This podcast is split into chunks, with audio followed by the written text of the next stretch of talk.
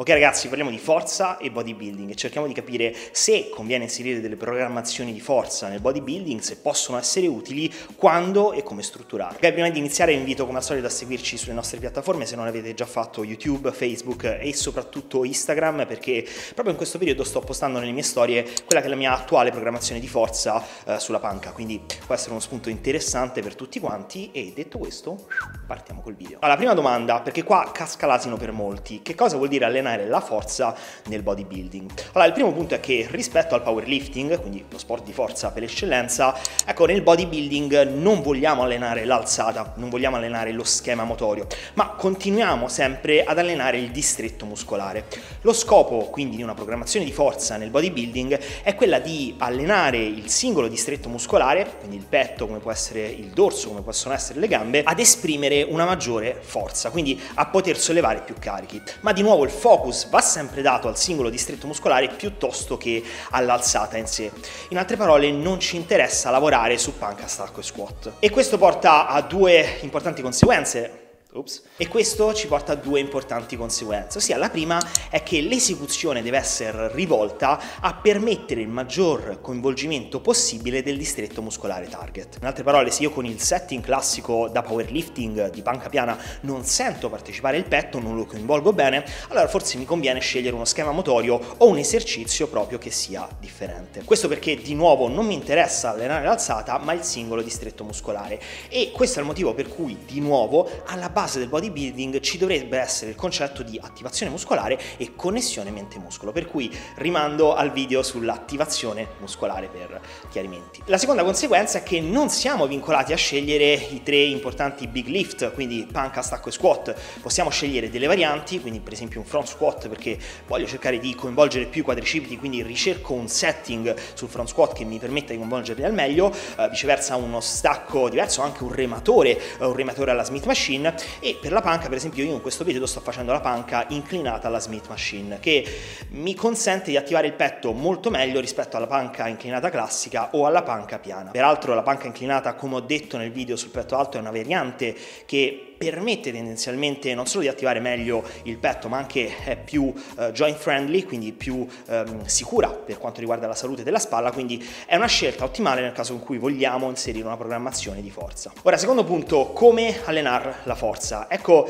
se il powerlifting è lo sport per eccellenza della forza e quindi conseguentemente le programmazioni di powerlifting sono le migliori per migliorare la forza, allora non vedo perché non sfruttarle. Ok che utilizzeremo magari schemi motori differenti, ok che per esempio inseriremo dei lavori di preattivazione proprio per coinvolgere di più il gruppo muscolare target, però comunque le progressioni di powerlifting sono a mio avviso la soluzione ideale e più nello specifico eh, consiglio di utilizzare progressioni che prevedono molto lavoro in buffer. Questo perché, come vedremo, uno dei contesti in cui poter lavorare con la forza è quando siamo saturi di lavori ad alta intensità, ad alto volume tipici del bodybuilding, dove per cui il cedimento è un po' la base di tutto e per questo rimando al video sul cedimento muscolare. Quindi generalmente per quanto riguarda il come, sbizzarritevi con tutte le progressioni di forza che trovate facilmente su internet e se vi interessa magari un mio punto di vista o degli spunti specifici su programmazione da utilizzare, ovviamente scrivetelo qua sotto nei commenti.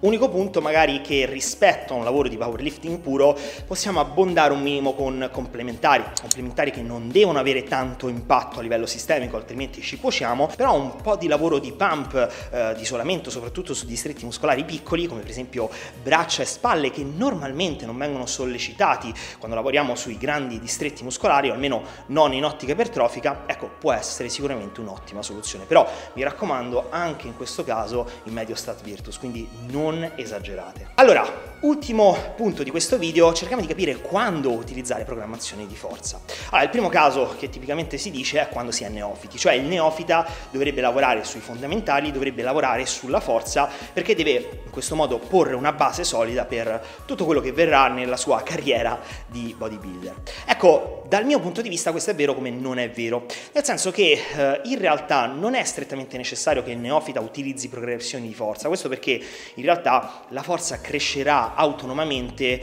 anche andando a sbattere la testa e cercando di migliorare e di aumentare il carico sollevato di settimana in settimana, quindi il solito concetto del sovraccarico progressivo. Ecco, Più nello specifico, quello che farei è cercare, nel caso del neofita, di migliorare la connessione mente-muscolo, la capacità di attivazione, perché quella è la vera base di quello che è il bodybuilding. Però, se volete uh, un approfondimento per quanto riguarda le strategie da utilizzare nel caso di neofiti, ovviamente scrivetelo qua sotto nei commenti e non mi dilungo. Comunque, dal mio punto di vista, ok lavorare prettamente su fondamentali, su grandi alzate, però utilizzare progressioni di forza nel caso del neofita non è strettamente necessario. Val comunque la pena di lavorare sulla forza, o meglio buttare un occhio al fatto che effettivamente il neofita riesca ad aumentare i chili sul bilanciere. Il secondo punto è un po' il più delicato ed è la situazione in cui mi ritrovo a raggiungere uno stallo dei carichi eh, nel momento in cui effettivamente non ho mai utilizzato progressioni. Cosa vuol dire questo? Vi faccio il mio esempio.